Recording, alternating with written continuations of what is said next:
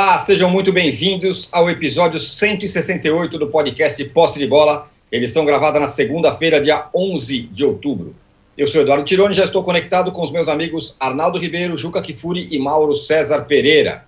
Bom, em mais um jogo pouco empolgante, muito pouco empolgante, a seleção brasileira ficou no 0 a 0 contra a Colômbia. Mas o assunto que chamou mais atenção foi fora de campo. Em entrevista para a Dazon, o Neymar declarou que o Mundial do Catar pode ser a sua última Copa do Mundo. Ele não sabe se terá cabeça para seguir no futebol após 2023. Contra a Colômbia, o camisa 10 teve atuação muito discreta, para dizer o mínimo. A seleção e o futuro de Neymar serão os temas do primeiro bloco e também faremos, falaremos um pouquinho da final da Nations League. França campeã, mas o gol do título do Mbappé tá dando o que falar até agora. A regra tá certa, mas a, a, a, o espírito tá errado. Vamos falar sobre isso. Bom, uma grande decepção, outra decepção e um respiro de alívio, pelo menos momentâneo. Assim foram os paulistas na rodada. O Palmeiras foi goleado em casa pelo Bragantino e parte da torcida, sobretudo organizada, não poupou o Abel Ferreira.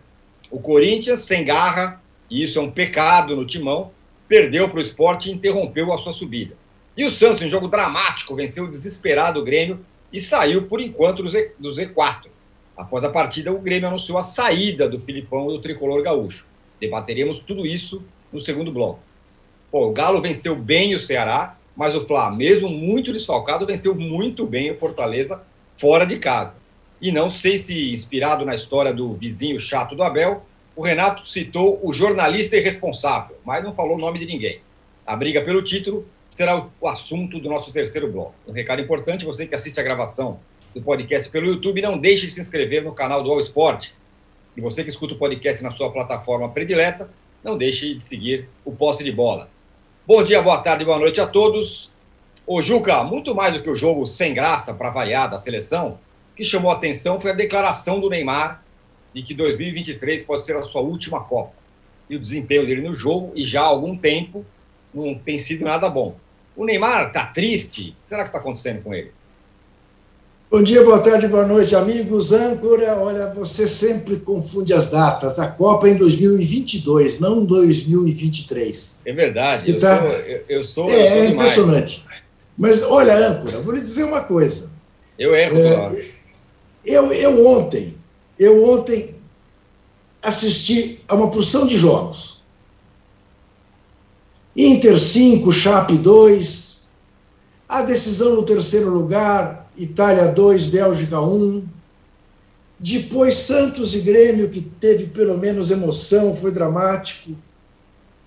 Vi Argentina e Uruguai, foi um belíssimo jogo. A única perda de tempo foram os 90 minutos de Colômbia 0, Brasil 0. Antes de falar do Neymar, eu quero lhe dizer que se jogássemos com 10 como jogou a seleção brasileira ontem, porque o Neymar apenas esteve em campo e permaneceu durante 90 minutos em campo, porque o Tite não tem coragem de tirá-lo. E não me venha com a conversa de que ele é um jogador excepcional e que você não tira de campo jogadores excepcionais. O Pochettino, por exemplo, já tirou. Eu vou lhe dizer com toda franqueza, a melhor fase da seleção brasileira, embora não tenha sido brilhante, mas foi ainda a melhor fase pós-Copa da Rússia, foi na Copa América que o Brasil ganhou. Sem Neymar. Sem Neymar.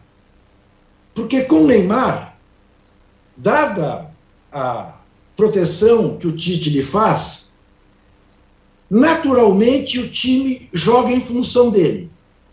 E acaba sendo a desgraça que foi ontem. É verdade que também contra a Venezuela, em que ele não jogou, a seleção foi uma desgraça. Então eu chego a duas conclusões. O Neymar me parece estar abandonando a carreira, já não faz, já não, já não é de hoje, né? A, a, a opção preferencial pela vida de popstar, a exemplo do que fez o Ronaldinho Gaúcho, está muito clara nas escolhas do Neymar. E então, eu não vou entrar na novela se ele vai parar ou se ele não vai parar, honestamente, falo com dor no coração, porque não sou idiota e não nego o talento que esse rapaz tem, mas não me fa... não me fará nenhuma falta. Não lamentarei se ele resolver que nem sequer para a Copa do Catar ele irá. Que ele não terá cabeça nem para ir para a Copa do Catar. Né? Porque não acredito, inclusive, que se ele puser na cabeça que essa é a última Copa, que ele fará uma Copa brilhante para se despedir das Copas. Porque não acho que ele encontre mais motivação para jogar futebol como deveria, que é o ofício dele. Portanto, estou é, cansado dos nhenhenhen do Neymar. Sempre ele dá um jeito de desviar também o foco né, para justificar as más atuações dele. Claro, aí entra, vai começar a discussão sobre a cabeça do atleta, sobre pressão. Ele nunca, nunca se submeteu a maiores pressões, ele sempre foi irresponsável com a carreira dele, conseguiu levar muito bem até um certo momento, mas nunca teve cabeça de líder, cabeça de número um. Teve talento, tem talento para ser número um mas nunca teve cabeça para isso. Continua sem essa cabeça, é o Peter Pan. Tchau e benção. Porta da saída está sempre permanentemente aberta. Não me fará falta. Muito bem, ó, tem uma enquete aqui do nosso lado, aqui no chat, para quem está acompanhando ao vivo, que é sobre o Grêmio. Grêmio ainda tem salvação no Campeonato Brasileiro? Sim ou não? Você pode votar ali é, e dar o seu sua opinião. Agora, Mauro, o, o, o, Neymar, cada jogo da seleção que ele, que ele participa, ele pulveriza algum recorde. Mais jogo, mais gol que o Pelé, mais não sei o quê, tá, tá, tá. Mas nada disso no bolo importa muito se em 2022, não 23, ele não for bem com a seleção brasileira e a seleção não for campeã. É meio que a tábua de salvação para ele, que pode, enfim, ser a sua última Copa da carreira. Olha, é, admito que fico com dificuldade de falar do assunto depois que o Juca falou tudo o que eu penso a respeito do Neymar. Tá Boa. É, e assim, eu acho que o mais importante é que ele não está jogando nada há um tempão. Nada em relação àquilo que ele pode jogar. Há muito tempo que ele não joga é, o futebol compatível com o jogador do, do status dele, com o potencial dele. É, ontem, de novo, isso. Na seleção brasileira é criado um, criada uma situação pelo técnico. O técnico ontem até foi separar a briga dele com Mina, né? Segundo o relato do Eric Faria ali à beira do campo, a imagem não mostrou, mas o Eric fez o registro, né? Durante a transmissão da televisão. Ah, o Tite está separando aqui o Mina do Neymar, quer dizer, babá e segurança do Neymar. E o comportamento de uma babá de Neymar. Que o Neymar é intocável, ele não sai do time, outros jogadores têm que assumir outras responsabilidades para que ele fique inteiramente à vontade, circulando pela faixa do campo que ele quiser, retendo a bola o tempo que ele quiser, insistindo em jogadas individuais que não tem dado em nada a maior parte do tempo. O único jogo que eu acho que o Neymar, meu, pelo meu ponto de vista, é, é, mereceu algum elogio foi Argentina 1, Brasil 0, final da Copa América, isso em tempos recentes.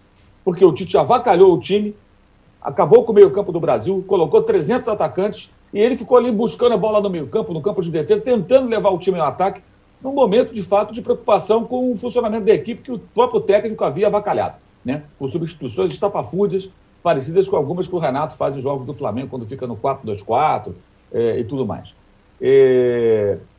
Agora, eu acho também que é um desvio de foco. Quando vem com esse papinho de, ah, porque não sei se eu vou ter cabeça. Cara, tem a Copa do ano que vem. O cara vem falar da outra Copa. Como é... Eu também não sei como é que eu vou ter cabeça em 2026, se eu vou estar vivo, o que, eu vou estar fazendo. Quem sabe o que vai estar fazendo? Isso só me lembra uma vez, eu fui trabalhar no jornal lá no Rio, é, tem tempo isso, hein? mas na época já tinham inventado essas malícias, né? O pessoal de RH também inventa umas coisas que eu vou te contar, né? Aí eu entrei lá na sala para conversar lá com a mulher do RH lá, chefe do RH, tal, mais algumas pessoas que estavam ali candidatas a algumas vagas. Ela chegou para mim e perguntou: onde você pretende estar em cinco anos? Isso foi em 1991. Eu não sei, não tenho a menor ideia, em cinco anos. Há cinco anos eu não poderia prever que eu estaria aqui nesse momento. É, nesse jornal, aqui conversando com você, não tem como. Não, você não planeja a sua vida? Eu falei, tem como, como é eu vou planejar cinco anos? Cinco anos depois, estava morando em São Paulo, trabalhando em outro lugar, já tinha ido trabalhar na, na, no, no, local, já tinha saído para outro. Cara, é isso. Como é que você vai saber o que vai acontecer daqui a cinco anos? Ah, não sei se eu vou ter cabeça. Qualquer jogador pode dar essa entrevista, gente. Qual, qual o peso que isso tem? Qual a relevância que isso tem? Parece mais uma vitimização do, do, do pobre menino rico né? que vive cercado de parças, cercado daquelas pessoas que o bajulam, que não tem nada a dizer. Repito, já falei isso outras vezes, eu não lembro de uma entrevista do Neymar que tivesse um conteúdo interessante, que ele dissesse algo relevante. É um personagem absolutamente oco, vejo dessa forma, vazio, um cara que não, não, não sabe, não vê nada, nenhum posicionamento, nada, nada, zero, zero. Com relação a todas as questões que um popstar como ele poderia, é, é, nas quais ele poderia se envolver, né, pensando no, no, no, coletivo, na sociedade, no bem das pessoas. Não, ele só vive aquela vida dele, parece com aquelas roupas excêntricas, às vezes, sabe, um negócio diferentão, chapéu, não sei o quê, aí aquilo vira nota em site de fofoca. Olha só, o Neymar usou uma roupa branca com um chapéu na festa não sei de quem. E daí? Qual a relevância disso? Estou nem aí. Se dane. Tem gente que se preocupa com isso. Eu acho isso uma bobagem. Então, ele acabou virando isso aí. E agora, o futebol dele está aqui há muito tempo. É sempre bom lembrar. Vou, vou repetir isso aqui até o último dia. O Neymar, já na temporada passada, foi coadjuvante no Paris Saint-Germain. O destaque do time chamava-se já o Mbappé. Mbappé foi o cara que carregou o time em vários momentos. O time não foi campeão francês, não foi por culpa do Mbappé. Neymar ficou machucado, Neymar foi suspenso, Neymar ficou fora do time. O Mbappé sempre ali resolvendo problemas em vários jogos. Em alguns momentos, eles dois se combinaram, como na Champions contra o Bayern, quando Lewandowski não estava do outro lado do, do, do campo, né? Mas foi um raro momento. Em geral, ele não apresentou muita coisa. E você vê um jogo como o de ontem, você, ele pega na bola, você percebe, óbvio, que ele nunca viu. O cara que nunca viu o Neymar jogar, percebe que ele é um jogador diferente, que ele o controle de bola, o domínio, é difícil de ser tirado a bola dos pés dele. Mas o que, que ele consegue criar? O, o, qual a jogada que saiu dos. Pode, pode sair uma quinta-feira contra o Uruguai? Uma hora vai sair, porque ele é bom pra caramba, joga muita bola. Mas o que está acontecendo? Nada, gente. Não acontece nada. Simboliza o que é o time treinado pelo Tite. Não acontece nada. A não ser quando, sei lá, o jogo muda de figura, entra lá o Anthony, entra especialmente o Rafinha, com mais espaço né, para correr, e aí consegue colocar ali algumas jogadas individuais. Mas nada está acontecendo. E ele é intocável, ele não vai sair nunca do time, nada vai acontecer. O Juca lembrou bem, a Copa América que o Brasil venceu jogando melhor do que na mais recente, ele não esteve em ação, né, ficou fora, por uma série de questões, inclusive até questões extra-campo. Quer dizer, olha a quantidade de vezes também que outros assuntos além do futebol invadem o noticiário é, vinculado a ele. Então, acho que esse, é, é, essa, essa, essa coisa, ah, não sei se eu vou ter cabeça. Cara, qual o problema que ele está vivendo? O que está acontecendo com ele? Renovou o contrato com o PSG. Queria que o Messi fosse para lá, o Messi foi. Né? Está lá com ele, revivendo a dupla. Qual o problema? É. Gente, eu, eu, vejo tanta gente com problemas por aí, não, não, não, não me pega isso não, sinceramente. Esse, é, quem, quem, quem, quem, quer sentir peninha, que sinta peninha. Eu, mim é indiferente, sabe? Totalmente indiferente. Só estou falando disso que você me perguntou. Meu trabalho é falar é. disso, então vou falar disso. Mas por mim, ó. O, o, Arnaldo, só, é. só para perguntar para você passar a pergunta, se tem um problema que ele não tem é na seleção brasileira, né? Porque aconteça o que acontecer, ele joga o tempo todo e nunca sai. É, o, o Juca já tinha até passado por isso, o Mauro também, sobre como o Tite lida ou não consegue lidar com essa questão. É, mas eu, eu, o Mauro ficou perguntando qual é o problema que ele tem. Eu tenho pensado muito nisso. Eu acho que. Eu, eu, confesso a vocês que, muito mais que o jogo da seleção, eu fiquei pensando na entrevista. Reparei no Neymar o tempo todo no jogo, no comportamento. E me chamou a atenção mais do que aquela questão da briga com o Mina. Ou, chamou a atenção uma coisa que o Eric Faria também descreveu, que eu tinha percebido na hora e ele falou depois, que é o final do jogo é, todos os jogadores das duas equipes se confraternizando é, e conversando e trocando camisas, e só um jogador não estava em campo no pós-jogo, o Neymar, que saiu rapidamente da partida, foi até, virou meme, ah, o Galvão xingou o Neymar, etc e tal, é, falou isso na, na passagem do Eric, mas chamou muito a atenção que o pós-jogo, então ele parece desconectado de toda uma dinâmica de, de, de digamos, de companheirismo e adversários que tem um jogo de futebol. É o que eu falei alguma vez para vocês aqui, que ele, ele tem o dom de ser odiado pelos adversários todos de todos os países. Né? É uma coisa maluca isso. Mas eu acho que assim, eu não, eu não deixo de refletir sobre essa questão, porque é uma questão muito presente na atualidade em esportistas de alto rendimento. A gente viu a Simone Biles, a Naomi Osaka e diversos personagens do esporte é, entrando num, numa pane, né? De, de um. Agora, eu, o Neymar pode até estar nessa situação. É, e acho que isso não é irrelevante.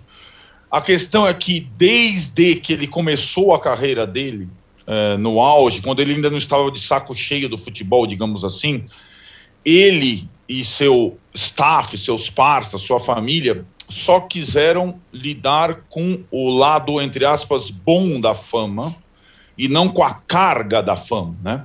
E isso tem uma situação, isso é, é desde sempre. É, então, se, se ele está de saco cheio do futebol é, antes de virar os 30 anos, etc., a gente pega os contemporâneos dele, ou um pouco mais velhos, os grandes protagonistas do futebol nesse tempo todo, o Messi e o Cristiano Ronaldo, é, não de saco cheio do futebol, pelo contrário.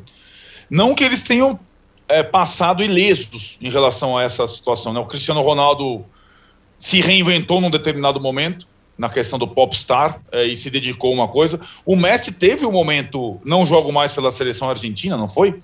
É, e não tem mais cabeça para jogar pela seleção argentina. Isso aconteceu. Isso aconteceu, a gente viu isso. Mas ele conseguiu superar. E a questão, eu acho que envolvendo o Neymar, ela, ela de fato tem a carga de ser o único jogador talentoso, talentoso acima da média brasileiro desde 2010. Tem essa carga, mas eu acho que todo mundo e ele mesmo não conseguiram lidar com isso desde 2010. Então é uma, é uma situação. E, e a cada jogo, a cada campeonato, a cada ano que passa, é, ele, ele, ele e o futebol vão se tornando meio incompatíveis. o jogo coletivo, a, a questão da, do adversário, do companheirismo, e de fato ninguém consegue lidar com isso na seleção brasileira, por exemplo, onde ele está inserido agora. Os companheiros não conseguem lidar com isso, é, os, os, mais velhos, os, os mais experientes. E o treinador não consegue lidar com isso, a comissão técnica. E aí você me pergunta, é, é, muitas vezes, por que, que o Tite não o tira de campo? É, não o tiraria de campo, isso aí você pode perguntar também, pô, mas o Messi e o Cristiano Ronaldo, como disse o Juca, não saem de campo. Mas, não, é, primeiro, nunca esteve no mesmo nível. Segundo, talvez ele esteja precisando sair de campo. Né, pelas próprias, por todas as questões físicas, psicológicas e tudo mais. E eu acho que ele traz uma carga para o time. uma carga grande. Ele traz o talento e uma carga grande que ele está revelando nessa entrevista. Ele, é, ele tá, traz uma não é nada espiritual aqui, não. Eu tô falando, tipo, da, do, do, peso que ele traz é, por não conseguir ser um jogador coletivo, de ser uma pessoa coletiva. Ele não consegue. E aí ele traz tensão, ele traz é, reação do adversário, ele traz, ele traz tudo isso no pacote. E acho que aí, com essa, com essa comissão técnica, não vai ter uma outra alternativa a não ser insistir no Neymar, ou Neymar e mais 10, joga onde quiser e tudo mais. E tudo mais, ele não vai, ele não vai sair do time e ele não vai ele não vai só se partir dele. Não vai partir nunca do treinador, do comando. É, isso, e isso é incrível, é incrível, é incrível. E acho que não é, acho que um, um problema qualquer. Eu também consigo lembrar de vários outros ídolos de futebol. O Juca citou um deles, o Ronaldinho, brasileiros que de determinado momento desistiram, certo? Vários, ainda com idade de. Eu acho que o único da minha geração que eu vi desistir, também depois de todas as coisas, reviravoltas, com alguma justificativa, entre aspas, mais palpável, tenha sido o Ronaldo Fenômeno. O Ronaldinho desistiu sem justificativa palpável, o Romário desistiu sem justificativa palpável, e outros tantos. E isso talvez seja uma coisa que a gente acompanhe. O Kaká também acho que desistiu, porque também não conseguia mais correr, mas não era uma é, como o Ronaldo, o fenômeno, teve uma lesão que o impediu. O, o, Neymar nunca teve lesão séria, a não ser as fraturas no pé, mas não são lesões sérias, na verdade, de que comprometem a carreira dele. O Ronaldinho Gaúcho nunca teve lesão séria. O Romário tinha um monte de lesão muscular porque não, não treinava mais e desencanava. Mas, assim, é, é uma coisa que faz a gente pensar, não acho um tema simples. e, e, e acho que ele tem que ser analisado no contexto atual do esporte de alto rendimento. em relação ao Neymar, a tudo o que ele viveu desde virou craque lá precocemente, mas de fato é, o, a análise nossa nesse momento também está permeada por aquela situação que ele nunca foi uma pessoa gostável. Ele simplesmente ele não gostável, ele não é. Por, pela gente, pelos adversários, até pelos companheiros. Ele não é. Então é uma situação. O Brasil ficar, a seleção brasileira ficar refém do Neymar é uma roubada. E agora está explícito, escancarado isso. É, muito bem. É, uma vez eu li um artigo. Muito... Fala, fala, Mauro. Não, só queria fazer um registro que eu acho que é importante. O Arnaldo falou da questão da Simone Biles e tudo. O Neymar renovou um contrato há cinco meses. A Simone Biles abriu mão de participar da Olimpíada. Sim. É, então, se sim. o Neymar se sente assim, por que renovou o contrato? Ele teria todo o direito de falar: não quero mais jogar bola. É, é muito cômodo você assim, eu renovo o contrato, continuo ganhando dinheiro, continuo fazendo publicidade, continuo enriquecendo, entendeu? Continuo aqui com meus parceiros, mas eu estou de saco cheio do futebol. Não dá, gente, para um profissional, um astro da música, do, do cinema, do futebol, de qualquer área. É, é, é, ter só a parte boa, como o próprio Arnaldo falou. A parte é. boa eu quero. Existe uma carga, existe uma cobrança, é óbvio que, que existe. Existem vários exemplos também de pessoas que largaram a carreira. Por exemplo, a Lídia Bronde, lembra? A atriz? Ela era a, a, a, principal atriz das novelas no Brasil, no auge da carreira dela. As novelas, acho que na época, fazendo até mais sucesso do que hoje, eu creio eu, sem a concorrência Sim. que é hoje de séries e vários outros produtos, streaming, essa coisa toda. Né? O país sempre parou para ver a novela da Globo. Ela era estrela, ela parou. Do nada, ela parou. Ela Sim. saiu de cena. Aí houve o boato que ela estava com depressão, depois deu uma entrevista falando que não foi isso. Apenas encheu o saco, cansou. Eu me Adriano, lembro que eu li na época foi isso. Adriano Imperador.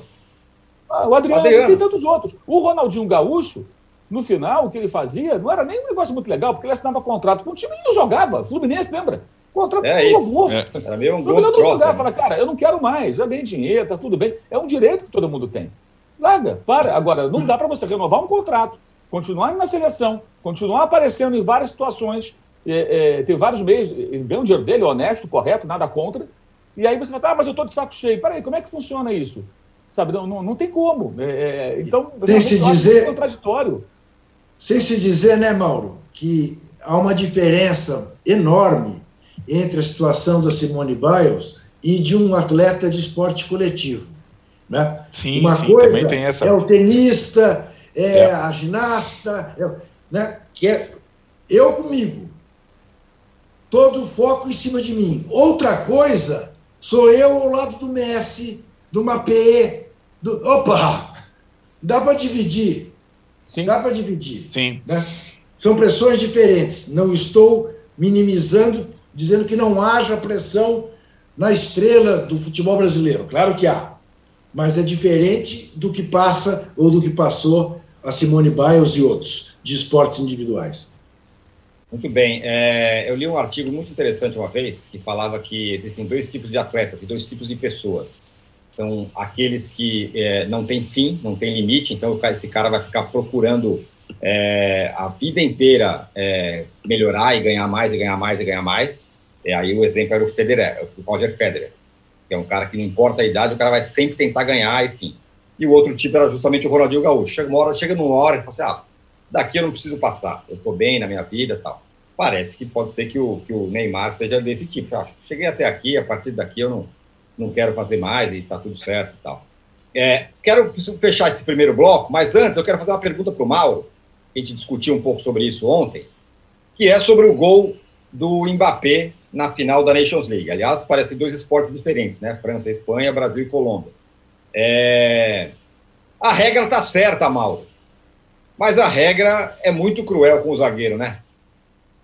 Até ontem conversei com um amigo nosso, ex-árbitro, né? E ele lembrava que essa regra mudou em Itália, Estados Unidos e Itália, na Copa das Confederações de 2009, na África do Sul. Um gol no lado da Itália, gerou polêmica e mudaram para esse formato atual. Agora, tem uma situação, você mesmo escreveu lá no Twitter, que eu acho que resume isso. Numa fração de segundos, o zagueiro tem que observar que o atacante está impedido, desistir de ir na jogada, porque se ele tocar na bola, sabe, esse lance tem que ser discutido. Aliás, a, a regra do jogo, ela tem que ser discutida, porque existe uma corrente, especialmente as centrais do apito da vida, que não querem discussão da regra do jogo. É assim e acabou. Só usar regrinhas, né, como diria Tostão. É, então não, não, não, pode ser assim. Existem pontos, o, o, jogo muda, a velocidade do jogo muda, os atletas cada vez mais bem preparados, né? então a regra do jogo tem que ser discutida. E ontem foi um lance realmente muito discutível, porque o Mbappé está impedido. E aí, como a bola desvia da defesa, ah, mas ele tentou jogar. O rapaz não sabe, o jogador da, da Espanha não sabe que o Mbappé está impedido. Não tem como você ter certeza disso ali. A gente fica sabendo com o replay pela, pela, pelo ângulo do impedimento. Como é que o cidadão dentro de campo vai ter certeza? Aí ele vai na bola, claro. Ele vai na bola por quê? Porque o jogador que está impedido o faz agir daquela maneira. Porque se ele não estivesse impedido, a bola chegaria para ele e ele ia para dentro do gol. E aí o que acontece? O Mbappé faz o gol impedido, porque então é, é, no mínimo discutível. Né? Ele tentou jogar, sim, tentou jogar, mas por que ele tentou jogar? O que, que, quem o induziu a jogar? Foi a presença do adversário em impedimento. Então ele se beneficia de uma posição de impedimento. Eu acho bem discutível. Virou é... é impedimento, virou lance interpretativo, é o que eu estou falando. Acho que exato, não, não adianta nada. Não... Exato, e, e, vira um lance extremamente interpretativo, né? Exato. Quando o impedimento era, era mais matemático, digamos assim, dava menos. Exatamente. Margem. Então dá é. uma margem danada. E, e, realmente é só se colocar na, na posição do defensor. Pô, mas faz o quê então? Né? Amanhã você é. pode desenvolver uma técnica em que você fica impedido, né? Você é um jogador muito rápido, o Mbappé da vida, um cara rápido, você fica em impedimento, né? Numa situação que você induz ali, ó, enfia a bola no corredor aqui, porque se tiver impedido não tem problema. Se o zagueiro tentar jogar, o zagueiro faz o quê? Arrisca? Ah, não vou na bola, ele é, deve é estar impedido. Aí uma hora não está. Tem um outro cara dando condição, né? Ou ele mesmo não percebe que ele está dando condição de jogo. Porque dentro do campo você não tem aquela visão. Você dentro do campo é totalmente diferente da visão de quem está fora, olhando ali numa, numa, numa perspectiva favorável para observar que os jogadores estão alinhados ou não. É, então, eu achei aquilo ontem muito duro com, com a seleção da Espanha. Eu também achei. Ele mesmo falou, né? O Eric aconteceu. deu entrevista depois falou assim: ah, o cara falou que é a regra, mas pelo amor de Deus. Eu ia fazer o quê? Ia deixar a bola passar porque o cara estava impedido? É, eu acho muito, muito cruel. Não tem como e é isso, é, tá na regra, tá certo, mas é uma coisa para se discutir, né? Um negócio desse. Muita gente mostrou um lance do, do Haaland no, na Copa da Alemanha, que o zagueiro tenta dar um corte, ele meio que resvala e meio fura na bola. O Haaland está completamente impedido, vai lá e faz o gol.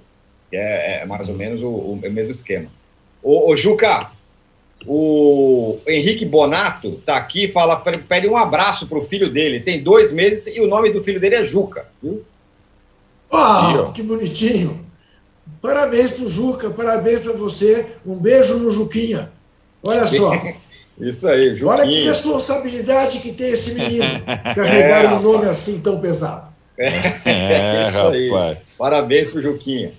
Bom, fechamos aqui o primeiro bloco. A gente volta em um minuto e a gente vai falar sobre Corinthians, Palmeiras e Santos. Que decepção do Palmeiras e do, do, Santos, hein? E do Corinthians. E do, e do... Oi, fala, mal. Deixa eu só ler a mensagem do Vinícius Rocha, que é genial. Os jornalistas esperam lances polêmicos acontecerem para debaterem sobre certas regras do futebol. Sim, Vinícius, é óbvio. Você quer que a gente discuta por quê? Baseado no nada. Vamos discutir sobre a teoria, né? Alô? Alguém aí? Faça-me um favor. É isso.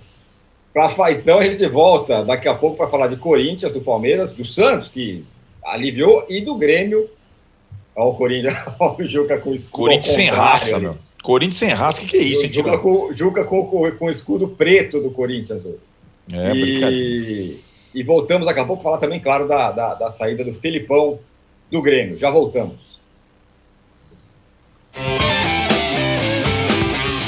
Depois de mostrar como o PCC se tornou a maior facção criminosa do Brasil, a série Primeiro Cartel da Capital chega à segunda temporada. Agora, o foco são as disputas pelo comando do tráfico internacional. Os novos episódios estão no Wallplay e no YouTube de Move.doc. Ideias, uma série de entrevistas em vídeo do UOL. Com grandes nomes, experiências, incômodos, propostas e soluções. Assista ao Ideias no YouTube do UOL. O sobrevivencialista é o cara que busca técnicas, conhecimentos e equipamentos para sobreviver independente da situação onde ele estiver. A pandemia nos provou que essas pessoas estavam certas. Greve de caminhoneiro, greve de policiais, tudo isso pode ser um estalo para alguém. O que é necessário para que o indivíduo consiga viver distante da sociedade, ou ao menos não contando com os serviços considerados essenciais na sociedade? Assista Sobrevivencialistas no YouTube de Movidoc.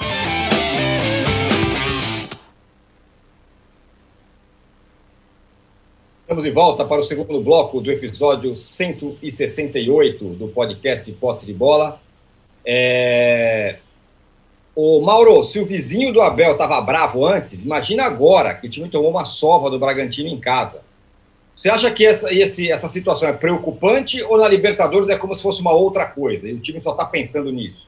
E o Abel e o Palmeiras e tal? É, me parece Porque o brasileiro já era, né? É, um time que está jogando mal, é, é, não é provável que esse time repentinamente jogue bem. Pode acontecer? Pode. Mas geralmente, se o time vem jogando mal, né? Ah, não, que aí é outra competição, é um jogo só assim, óbvio. Mas se você não vem jogando bem, a tendência é você continuar não jogando bem. Então o Palmeiras tem aí um pouco mais, um, um pouco mais de um mês, é mais até, né? Dia 10, um mês e meio, um pouco mais, até de um mês e meio. É um bom período, né? Para se reorganizar. Né? A não ser que o Flamengo também comece a jogar muito, muito, muito mal. E aí vão dois times jogando mal para ver o que acontece. Parecido com o que foi a horrorosa final do ano passado, disputada em 30 de janeiro desse ano. Né? Dois times jogando mal. O Santos, que vinha jogando bem, jogou mal. O Palmeiras jogou mal, foi uma porcaria de final. Mas é, o Palmeiras perdeu sete dos seus dez últimos jogos na Série A. Sete. Não é pouco, né? O elenco que tem, e as derrotas em casa. Derrota em casa para Cuiabá, para Red Bull, para Flamengo, para é, é, Fortaleza, derrota fora para América Mineiro, derrota fora para Atlético Mineiro. São muitas derrotas né? de um time forte, um elenco forte. É uma situação estranha essa do, do, do Palmeiras. Eu acho que o Abel precisa tentar organizar o time minimamente. E agora começam também umas declarações e entrevistas assim, que dá a impressão de, né, é, de quem a culpa são os jogadores, é o técnico. Não, a culpa é minha, mas aí é, tá complicado. E a torcida reencontrou o time. No início até apoiou o Abel ali e tal, no final estava xingando. Né? Porque a torcida voltou a encontrar o time, mas ela vem acompanhando a distância, sabe o que está acontecendo e acompanhou todas essas derrotas e atuações muito ruins, né? Muito ruins. E dessa vez sofrendo com as armas que gosta de usar. Primeiro gol, especialmente. O primeiro gol do Red Bull Bragantino, especialmente, né? É o Red Bull fazendo um gol no Palmeiras do jeito que o Palmeiras gosta de atacar os seus adversários. O gol do Ítalo. Né? E o Arthur, jogador que o Palmeiras vendeu, sendo algoz, né? Aliás, uma grande semana desse rapaz, né? Um gol muito bonito contra o Flamengo e Nossa. dois gols em cima do Palmeiras. É. Não é pouco. E o Bragantino não vinha bem até esses dois jogos, hein, gente? O Bragantino do brasileiro foi bem na Copa Sul-Americana, está na final. Mas no brasileiro vinha colecionando mais atuações, mais resultados, derrota até para a Chapecoense, mas nessa semana jogou uma boa partida contra o Flamengo e uma ótima partida contra o Palmeiras. Mas até então, o time que vinha também num, num, num momento ruim dentro do campeonato em relação a outras fases em que esteve melhor. O Arnaldo, a final da Libertadores é o que segura o Abel? Teve pichação, teve tudo, né? A, a torcida organizada do Palmeiras nunca foi muito com com o Abel, apesar das, das vitórias nas Copas. Normalmente, aqueles muros ali que a gente conhece bem, hoje Rua Palestra Itália tal, tem, tem a, digamos, as digitais da torcida organizada que é, questiona uma série de situações do Abel, é, enfim, inclusive declarações do Abel e tudo mais. É, mas assim, é óbvio, Tironi, só tá. Eu acho que a, a temporada 2021 do Palmeiras, do Abel, do Abel no Palmeiras é muito inferior à temporada passada. A temporada passada, recém-chegado, duas Copas conquistadas. Você tinha uma questão, pô, o cara pegou um trabalho no meio, não sabe muito bem como é que é o Campeonato Brasileiro de Pontos Corridos, que é um desafio mesmo, uma coisa longa de motivação. E acho que neste ano, além de várias derrotas, eliminações, a temporada como um todo, o Campeonato Brasileiro, é muito decepcionante. Não é só a marca que o Mauro descreveu de derrotas, mas de desempenho, de atuações. É, o Palmeiras, dos postulantes ao título, é aquele que teve mais semanas para treinar, para se preparar, e o time não decolou em nenhum momento. E acho que aí a mudança de discurso, o Mauro também citou. As duas partidas anteriores, as duas derrotas anteriores, tropeços anteriores, era meio. Ah, nós não temos um Ademir, os jogadores não têm responsabilidade defensiva. E acho que aquilo não pegou bem internamente. Tanto que o Abel agora, depois da sova do Bragantino, colocou a culpa nele mesmo. E acho que esse processo de mobilização por um jogo só, Libertadores, é, ele é, digamos, é, a última tentativa. É, e acho também que a temporada do Palmeiras terminando sem o título da Libertadores, sem nada, sem nenhum troféu, é muito decepcionante. É uma coisa assim, devastadora até, aliada a, a, ao discurso do Abel também de insatisfação e desconforto em relação ao país, a sua situação aqui, é, é, eu acho que é um peso muito grande. A, a, minha impressão é de que, de fato, faltam poucos dias para o Abel deixar o comando do Palmeiras. E eu tenho, é, fala, eu, tenho, eu tenho essa impressão, Arnaldo, que independentemente do que aconteça na final da Libertadores, ele vai embora. Claro, é. Ele prefere ir embora bicampeão da Libertadores. Perfeito. Talvez abra portas para ele na Europa, inclusive tudo. Eu, eu convido vocês a lerem, se não leram, eu sei que o Mauro por exemplo, é leitor assíduo no que faz muito bem.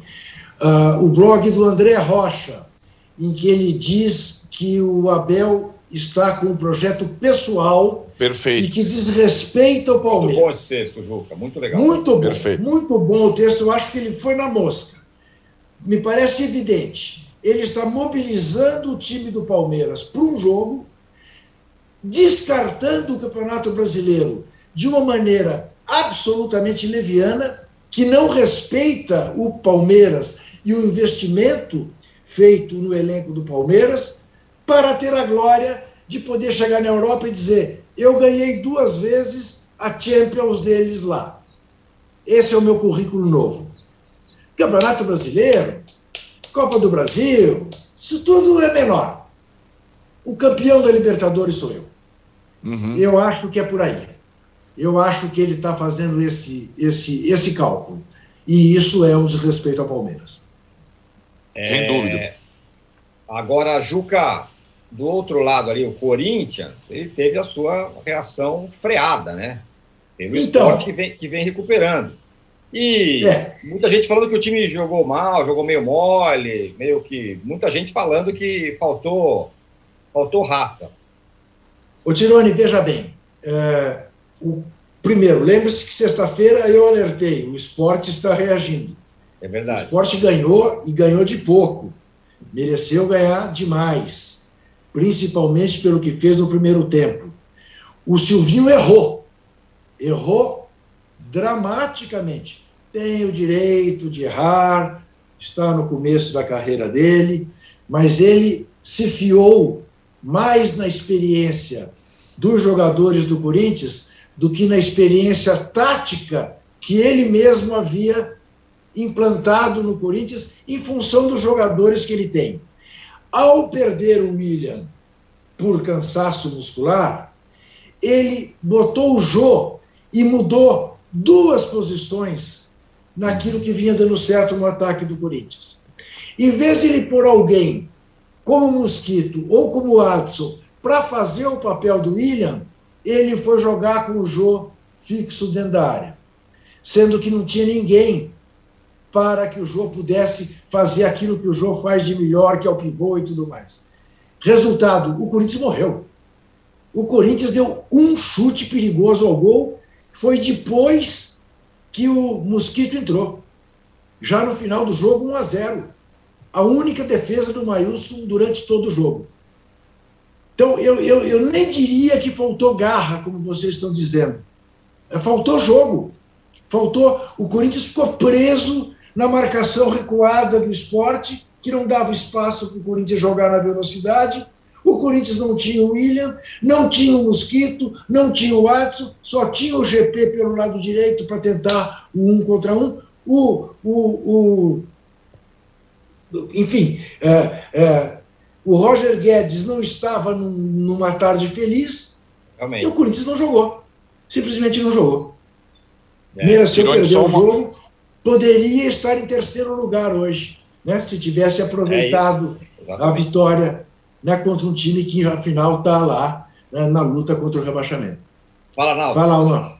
Não, desculpa, Juca, tirando só um, um, adendo em relação ao esporte, que consegue três vitórias consecutivas, três gigantes vitórias, é, e ensaia uma reação, é, temos que registrar que essa reação está ameaçada pelo tapetão, né? É. Então, vários clubes que estão é, disputando a permanência na Série A, quase todos eles, com raras exceções, é, entraram com um pedido no STJD para avaliar a inscrição e atuação de um jogador do esporte de forma irregular. É, eu, eu, eu, não espero nada do STJD. Eu chamo qualquer coisa no STJD. Quem entra no STJD, para mim, está entrando no tapetão, porque o STJD não é um negócio confiável. É, nunca foi e já determinou viradas de meda, rebaixamento e tudo mais. Eu só espero que o STJD é, julgue e define essa questão o mais rápido possível, para que a gente não chegue na 38ª rodada do campeonato de novo e dependendo de certos interesses aqui a colar, tirem pontos do esporte ou não tirem pontos do esporte. Né?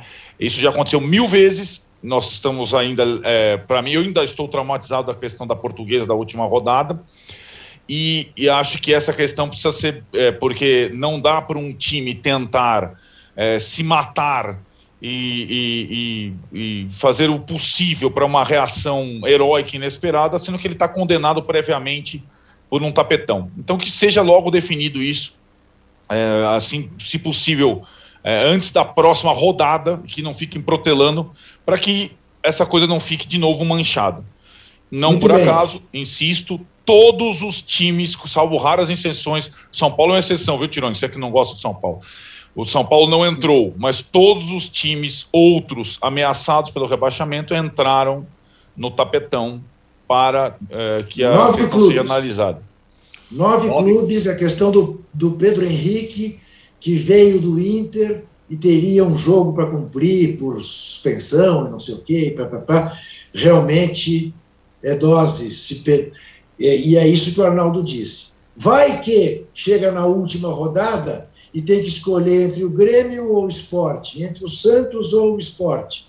E aí vão pegar o time do Nordeste. Urge que o STJD, esta instituição macabra, se reúna emergencialmente, reunião extraordinária e julgue já, para que a gente tenha segurança jurídica para continuar o campeonato.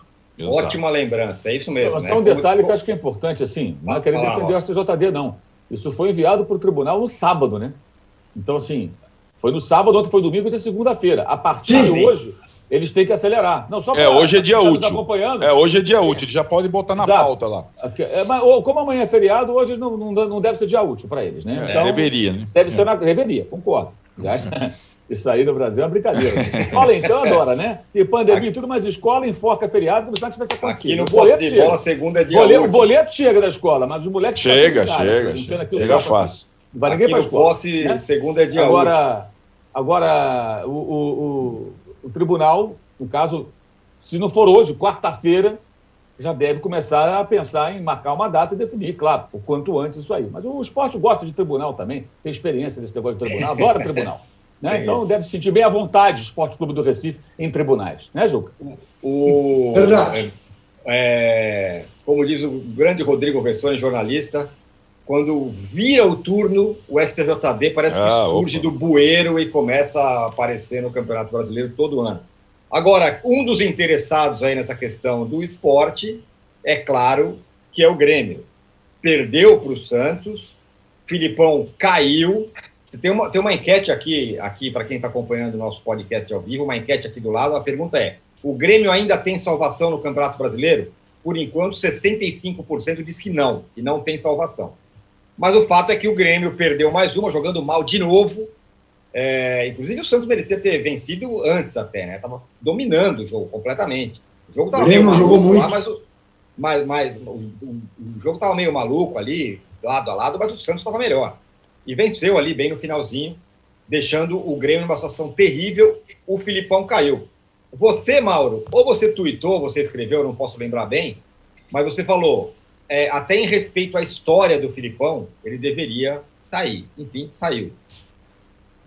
Pois é, não, eu acho que assim, ele, o, o Felipão, talvez ele pudesse ser útil ao Grêmio, tendo um papel tipo do Murici no São Paulo, né? Papel de direção. Sim. Você pode ter um técnico, de repente, que não tenha essa muita casca, e um cara como ele do lado ali pode dar uma proteção. Mas está muito claro que, assim, que, que os conceitos dele de futebol, a maneira como ele monta uma equipe, que é a mesma, basicamente a mesma há muitos anos, é, não dá mais. Ah, mas foi campeão em 2018. Sim, porque o futebol brasileiro é, o elenco do Palmeiras era o melhor elenco do Brasil naquele momento, né? O Flamengo não tinha feito as contratações que fez depois, o Atlético muito menos, que começou a se reforçar um pouco depois ainda. Então o Palmeiras era o melhor elenco, mas era um time que jogava também dessa maneira. Pouquíssima posse de bola, muita ligação direta, muita bola lançada, Dudu em grande fase, uma defesa muito forte, e foi campeão brasileiro merecidamente. Mas, ao mesmo tempo, aquela conquista, como outros times que foram montados nesse período, evidenciaram um futebol muito mal jogado. E nem aquilo está bastando mais. Embora o elenco do, do, do Grêmio seja um bom elenco. E agora o que acontece? Eu, eu penso da seguinte maneira: quando um time está mal montado, jogando mal, foi assim o time da Copa de 14, é assim esse time do Grêmio, o jogador se desespera, gente. Ele sabe que ele está dentro de um barco furado que vai afundar, se, na, se nada for feito para evitar. E o Grêmio é isso. Aí você vê o, ontem a reação do, do goleiro Breno no final aos prantos. Claro, o cara fez defesas importantes, o time perdeu o jogo. Quer dizer, o garoto saiu de campo desesperado. Pô, vamos cair, pô. Que, que mais, deve pensar na, passar na cabeça dele, o que, que, mais eu poderia fazer aqui, né? E o gol, que é um gol meio acidental ainda, a bola bate do Wagner, ele desvia, vai para dentro do gol. Ele nem chutou, né? o chute do Marinho foi ruim. Né? E com aquele drama do VAR ainda, para tornar a coisa mais angustiante para o gremista. E a reação do Rafinha, um jogador experiente, expulso no final, que teve é. lá uma confusão com o Gandula. É. A vaca já tinha ido para o brejo, com o sininho no pescoço e tudo, não tinha mais jeito. Acabou ali, o Santos já tinha vencido o jogo, o Grêmio não ia fazer mais nada. E o Rafinha, que é um cara experiente, rodado, né, é, angustiado. Lógico, todos eles. E, então, acho que o Felipão não deveria nem ter aceitado, talvez pudesse ter uma outra função. Agora não, agora não dá mais. Porque é muito desgastante, né? A imagem dele vai ficando cada vez mais presa a fracassos do que as suas vitórias, as suas glórias. E ele ainda teve esse, esse título brasileiro muito importante, obviamente, em 2018, posterior ao 7 a 1 uhum. Então, ali no momento, até ele falou: opa, vou sair por cima aqui, consegui um título brasileiro, o 7 a 1 é um negócio colossal, mas é um título brasileiro, por um grande clube que é o Palmeiras. Aí ele resolve voltar para o Grêmio, depois daquela passagem pelo Cruzeiro, e você vê que não funciona mais. Ah, não, vamos, vamos apostar na história, no não, não adianta. Isso, isso não basta. E agora, tem muito erro também da diretoria do Grêmio, né? A diretoria do Grêmio também, muito omissa, permitiu que a coisa fosse piorando, piorando. A própria aposta no Felipão evidencia uma preguiça, né? Mas vamos fazer o quê? Atrás do Felipão, ele tem história no clube, tudo. é esse o pensamento de um clube que se estruturou financeiramente, se recuperou. E, e até contratações a gente pode questionar, né? você vê. O próprio Douglas Costa fez um gol já, um gol muito bonito, até mais em, em, em noite de derrota. É, uma contratação cara de um jogador que passou a boa parte das últimas temporadas em departamento médico nos seus clubes na Europa. Então o Grêmio também tem aí muitos pontos que podem ser questionados ao longo da, desses últimos meses, montagem de elenco. E vamos ver o que o Grêmio vai fazer agora, porque a situação está bem ruim. Tem muito jogo, mas o time é. joga muito mal. Ontem foi um horror. Três zagueiros, dois volantes, assim, nada, só bola esticada, não, não tem nada. O Grêmio não tem nada. O técnico que chegar, ele vai ter que arrumar muito rapidamente as equipes, transformar num time minimamente organizado para começar a garimpar pontos, né? E o Flamengo conseguiu perder para esse Grêmio, hein? O Renato é fazendo um monte, um monte de pataquada. Conseguiu perder para esse Grêmio no Maracanã. Como, como é que conseguiu essa proeza, eu não sei. Mas tem que tomar Flamengo... cornetada retroativa aqui, de, não pode deixar passar. o Flamengo Deixa é o assunto do nosso terceiro bloco. Fala, Juca. Não, eu quero dar um pitaco no que o Mauro disse. É, além da questão né, meramente futebolística, de esquemas, de táticas, de modernização, de, enfim, inovações e tudo mais, há um dado, me lembra muito esse momento da carreira, de final de carreira do Filipão, me lembra muito um final de carreira que foi muito triste e que me custou uma dor terrível no coração, porque eu era diretor da Placar e a gente fez uma capa, eh, matéria de Carlos Maranhão, dando tchau para Oswaldo Brandão, o velho caça, caçamba, caçapa, não me lembro agora qual era o apelido dele. Brandão tinha sido campeão pelo Corinthians em 77 e tinha sido campeão em 54. Ele tinha sido o último campeão e foi quem tirou o Corinthians da fila. E ele continuou insistindo. E eu fico pensando hoje, Mauro, um cara como o Filipão e mesmo como o Vanderlei Luxemburgo, que chega para dar treino, ou chega no vestiário, encontra todo mundo de fone, ouvindo é. música e tudo mais, e nem aí para o que o treinador fala ou deixa de falar, principalmente se não for capaz de fazer o discurso deles. Deve ser muito difícil. E aí dá os exemplos, né? É, olha, quando eu era técnico do Ronaldo Fenômeno, ele fazia assim, assim, assado. Né? E o Ferreirinha olha para ele e fala: Ronaldo Fenômeno. Ficou, entendeu? E estou ouvindo aqui um rock pauleira ou uma música dessas do caipiras e tudo mais. Pagode. É, é, é, isso, é outra realidade. O rock pauleiro. É outra realidade completamente diferente. Vive em outro mundo, outro mundo. É, deve ser muito difícil, muito é. difícil. Para um setentão, eu entendo. Deve ser muito difícil. o Arnaldo, o Santos deu uma respiradinha, né? Deu, é, e acho que tem muito a ver com a torcida, né? O Santos, lembrando, é um dos três times que não caiu para a Série B do Brasileirão, ao lado de Flamengo e São Paulo. No Brasileirão, bem lembrado. No Brasileirão, ao lado, ao lado de Flamengo e São Paulo. No Brasileirão. A torcida do Santos. Isso, a torcida do Santos. É, Brasileirão, time grande não cai. Brasileirão fala algumas coisas assim, né? Tem algumas, é, a torcida do Santos. A torcida do Santos coloca essa faixa. Time grande não cai. É, mas eu acho que tem essa mobilização é, para justamente evitar o que seria um desastre. Num ano que é muito turbulento. E acho que a torcida do Santos já apoiou no meio de semana contra o São Paulo no embarque do time para São Paulo. E, e ontem, presencialmente na Vila Belmiro, também até o final, até o gol desesperador, validado pelo VAR nos acréscimos. É, é, ainda é muito difícil, tirando acho que o time do Santos tem muitas falhas, é um time é, em reconstrução. Vários jogadores chegaram recentemente. Ontem até o Diego Tardelli teve bons momentos, mas é um jogador ainda de lampejos. É, o Marinho jogou um pouco melhor, etc. E, e agora, longe da torcida, porque o Santos vai jogar contra o Galo, líder, no Mineirão, na próxima partida. E depois contra o esporte do Juca no final de semana no Recife, duas partidas fora da, da sua casa, dos seus domínios, para tentar uh, evitar aquilo que está quase é, é, latente e presente em toda a rodada, que é entrar entre os quatro últimos. Deu essa respirada que você falou, Tironi, mas a semana é muito desafiadora. São duas partidas fora, difíceis contra dois times que estão indo bem em casa. Agora, muito agora, nesses dois jogos, certamente veremos a face retranqueira de Fábio Carinho. Opa! Ontem ah. não se pode acusar ele disso. É, o Santos foi todo ofensivo, o Breno jogou uma barbaridade mesmo no segundo tempo, quando a bola chegou pouco, rondou o gol do, do Grêmio o tempo todo. Era uma injustiça aquele 0 a 0 É verdade. Sim, sem dúvida. Toda razão. E, e depois ter certeza que nos próximos jogos da vida também vai ter o cara que jogou sal grosso no VAR lá. Sal grosso, sal grosso. O cara jogou, mandou sal grosso no VAR. O tá VAR tá perfeito, adorei. Acertou. Fechamos aqui o, o, segundo bloco do episódio 168 do podcast Posse de Bola. Estamos com uma audiência brutal. Mas lamentavelmente, o nosso número de likes não está correspondendo. O Juca está ali pedindo agora o seu like randômico, vamos chegar em 5 mil likes. E a gente volta em um minuto para falar da ponta da tabela. Galo e Flamengo ali, ó. Os dois na pegada. Já voltamos. A gente tem um passado, mas em algum momento da história esse passado se perdeu, mas um teste como esse, ele não, não abre uma clareira na mata, ele abre uma avenida. Quatro exames de DNA. Eu acho que a galera não acredita muito nisso não, tá? Eu não tava muito... Eu falei, gente, será que o exame vai mostrar de onde eu sou? Uma busca.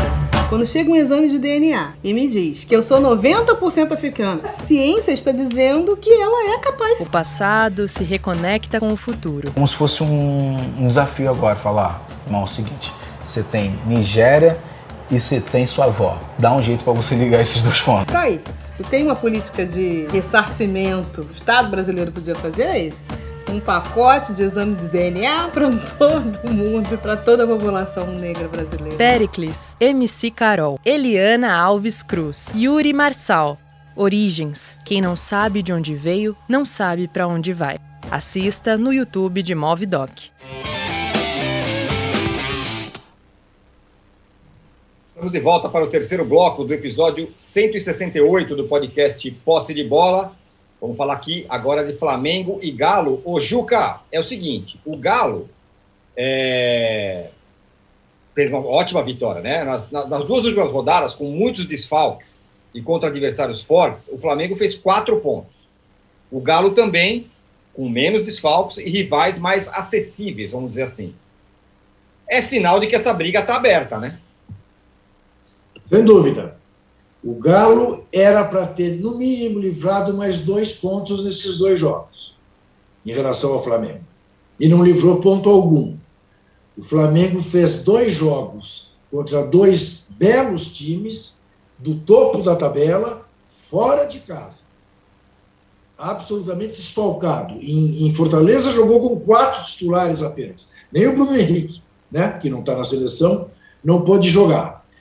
Então, sem dúvida nenhuma, esse tiro pode estar saindo pela culatra. Quero jogar, vamos jogar, vamos jogar, porque o Flamengo está arrebentado. O Flamengo agora tem um jogo mais tranquilo no meio de semana, ainda sem os seus jogadores das, das seleções. Né? Bom, o que tudo indica, sabe lá quanto tempo vai levar o Arrascaeta, talvez o Mauro seja capaz de dizer, eu não sei. É, o, o, o Atlético está perdendo nessa corrida de 100 metros, dessas três rodadas em que o Cuca e a direção do Galo apostaram que o Flamengo perderia terreno, e, e fazia sentido essa aposta, está perdendo.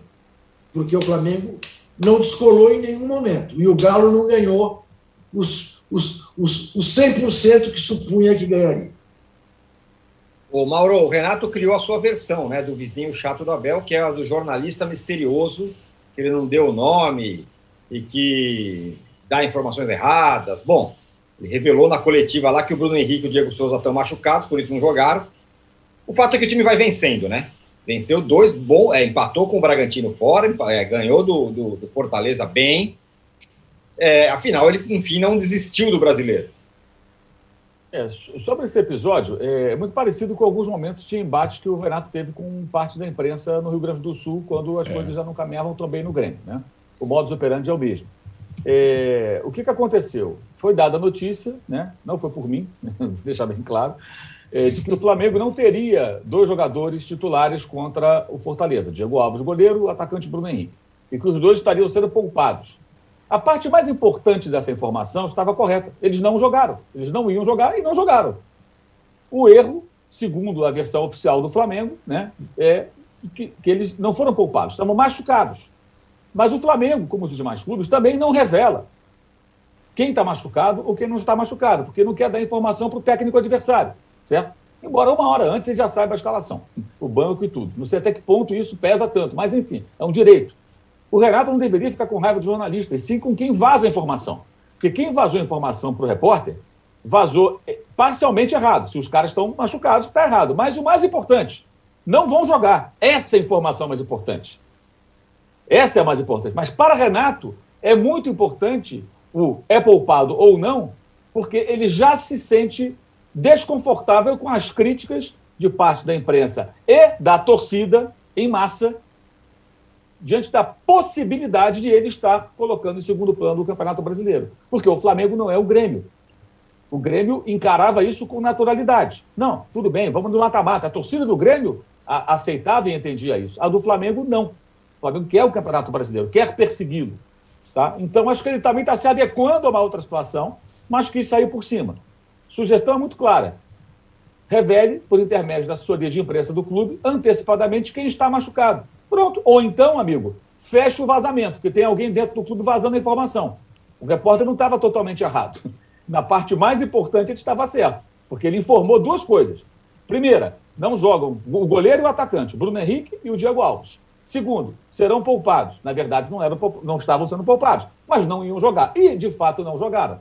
Então, tem dois, dois pontos aí. É mais ou menos o seguinte, né? É, morreu fulano. Morreu de quê? Ah, morreu de ataque cardíaco. Não, ele foi atropelado, mas ele morreu. Entendeu? A informação principal é que a pessoa morreu. Agora, do quê? Ah, tem um erro aqui, mas o cara de fato morreu. Vamos fazer aqui a correção. É isso. Simples assim. Então, acho que o Renato ali meio que acusou o golpe. Ele passou o recibo de que ele está incomodado. E isso é muito bom para o Flamengo. Porque parece, pelo menos no discurso, que ele entendeu que não vai ficar impune se abrir mão do campeonato. Vai ser criticado, sim. Vai ser alvo de reclamações dos torcedores, sim embora possa até ganhar dois títulos em mata-mata, que deixarão todos muito felizes. mas será sempre cobrado se não lutar pelo título brasileiro. Se perder, porque perdeu em campo, perdeu em campo. Agora, jogar a toalha, faltando metade do campeonato, ou quase isso, isso é inadmissível. O Flamengo não pode aceitar, eu acho que o torcedor não está aceitando. Então, achei até bom para o Flamengo, no frigir dos ovos, aí essa situação toda, que evidenciou uma preocupação e a frase dele, né? Que ele tem o sonho de ser campeão brasileiro, que vai buscar o título. Ele falou, ele falou, nem foi perguntado a respeito, ele falou espontaneamente. Sobre o jogo, eu achei que teve pontos positivos e negativos. Muito mais positivos. Primeiro, time muito desfalcado. Não correu nenhum risco. Achei que o Voivoda montou muito mal a equipe do Fortaleza, muito defensiva, mas o Flamengo controlou bem o jogo, não rejeitou a bola, controlou o jogo com posse de bola, como é a característica do time. De negativo, dificuldade para criar. Né? O time tinha bola, mas criava muito pouco. No entanto, com o Renato, até eu publiquei um texto antes sobre isso, foi o décimo jogo que o Flamengo definiu com gols em muitos gols em pouco tempo. Né? É, Vários gols marcados em intervalos pequenos. Torcer então, a sete, faca. Em sete minutos foram três gols. E isso é Exato. é muito bom e é algo que com Jesus acontecia e com ele voltou a acontecer, não havia com o não havia, não havia com o Senna. O Flamengo faz um gol, o adversário deu aquela balançada, né? é normal, o time toma um gol, todo time, opa, cacete, tomamos um gol aqui, e agora? O que a gente faz? Muda a estratégia, vão para cima, segura um pouco a outra para não tomar 2 a 0 O Flamengo faz dois e faz três. Isso tem acontecido bastante. E isso é um ponto positivo. Agora, no geral, foi um jogo muito bom para o Flamengo, por tudo que envolve. Quatro jogadores titulares apenas, um adversário que não vive um bom momento no Campeonato Fortaleza, tinha tomado 3-0 do Atlético Goianiense, mas é um adversário bom em casa, com apoio do seu torcedor, né, voltando nesses dois últimos jogos ao Castelão. Então foi uma vitória muito, muito importante. E no meio de semana, o segundo tempo foi muito ruim, mas dessa vez não. O time foi bem mais equilibrado. Eu acho que essa é a característica do time do Flamengo. Né? E para ele foi muito bom também, porque poupando ou não, ele teve várias reservas, né? quatro titulares apenas, e o time jogou muito bem. E a importância do Felipe Luiz fica muito clara nesses jogos, né? Porque esse controle do jogo, ter a bola e tudo, passa muito por ele também. Desde o momento que consegue, começa a construir a jogada lá atrás, até qualquer outro momento da partida, ele, ele passa mais tranquilidade para o time, o time fica mais equilibrado, menos apavorado ali em determinados momentos. Então, acho que foi uma vitória muito, muito marcante e importante dessa detalhinho do que disse o Juca há pouco. Né? É, o Atlético teve adversários teoricamente não tão complicados e fez o mesmo número de pontos que o Flamengo fez. Então, para o Flamengo, embora tenha duas rodadas a menos, é, é foi, foi bom. Que agora vai jogar, por exemplo, no final de semana vai jogar com o Cuiabá e no meio de semana com o Juventude. Os dois jogos são no Rio. Então tem uma boa possibilidade de fazer mais seis pontos. Se fizer, serão três vitórias seguidas. E essa tem que ser a meta do Flamengo, claro, é, é, contra dois times que vieram da Série B, diga-se de passagem. Do outro lado, o Arnaldo, o Galo se agarrando à liderança ali é, loucamente. A cada vitória do Galo, a galera comemora, os jogadores comemoram muito. E contra o Ceará foi a mesma coisa. Era um jogo difícil, foi bem difícil. Não foi fácil, foi 3 a 1 o placar.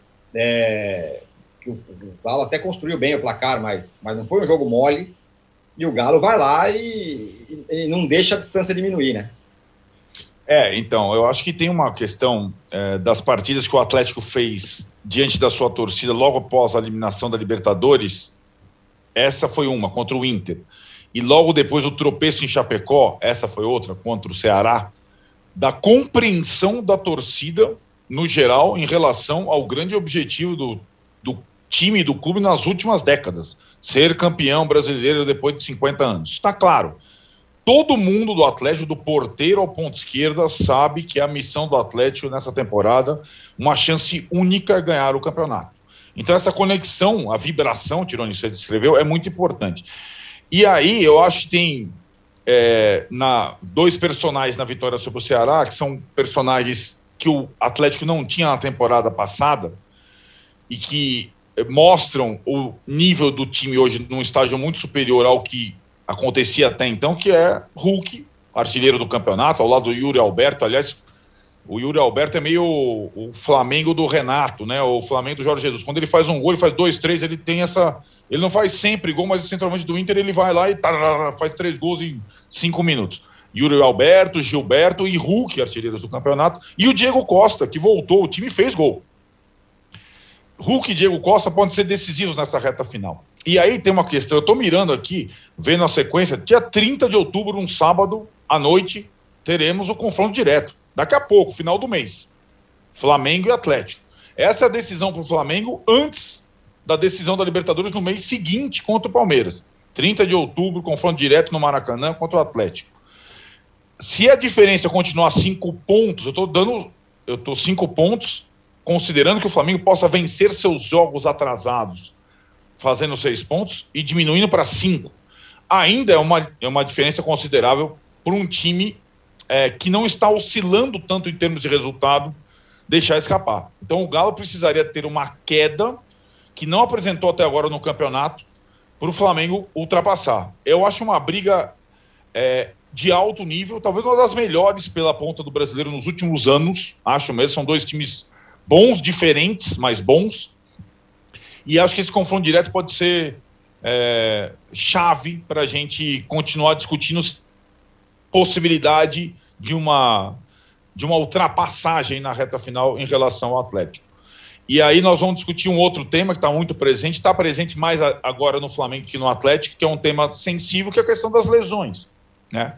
É, o Atlético conseguiu a recuperação do Diego Costa rápido até. Ele não jogou a Libertadores, mas ele teve em condição, e tem os jogadores lesionados também.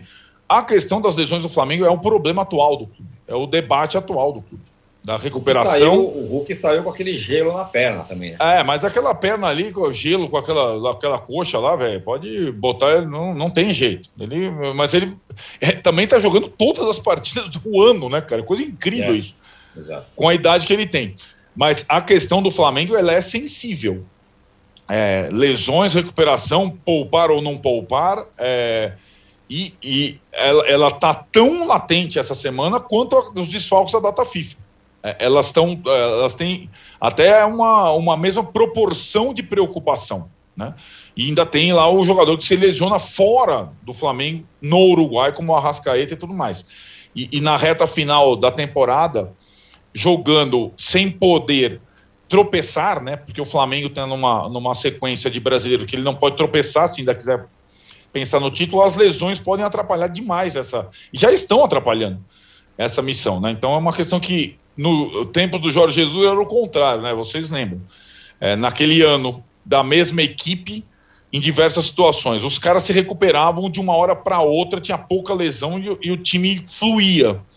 Até aquele milagre da, da, do duelo com o Grêmio, que os jogadores inteiros na partida de volta, num lesões diferentes, essa temporada a questão das lesões está pesando e está gerando críticas internas ali de parte a parte no Flamengo, muito parecido com o que aconteceu no São Paulo há dois meses, 45 dias. Muito parecido. Ah, a culpa é de quem? Preparador físico, departamento médico, fisiologia, jogadores, folga, excesso de treino. Mesma situação, mesmo debate interno que estava acontecendo no São Paulo, está acontecendo no Flamengo atualmente.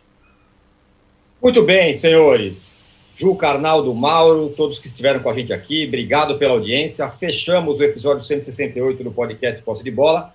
Para você que acompanha o chat, o, o, o podcast ao vivo, tem é, ao meio-dia tem o All News no canal UOL. E a gente volta na sexta-feira. Valeu, tchau.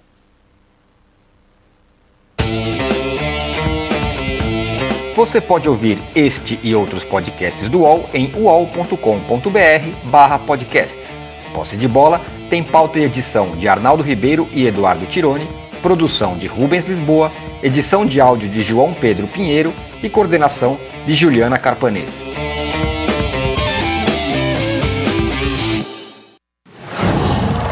UOL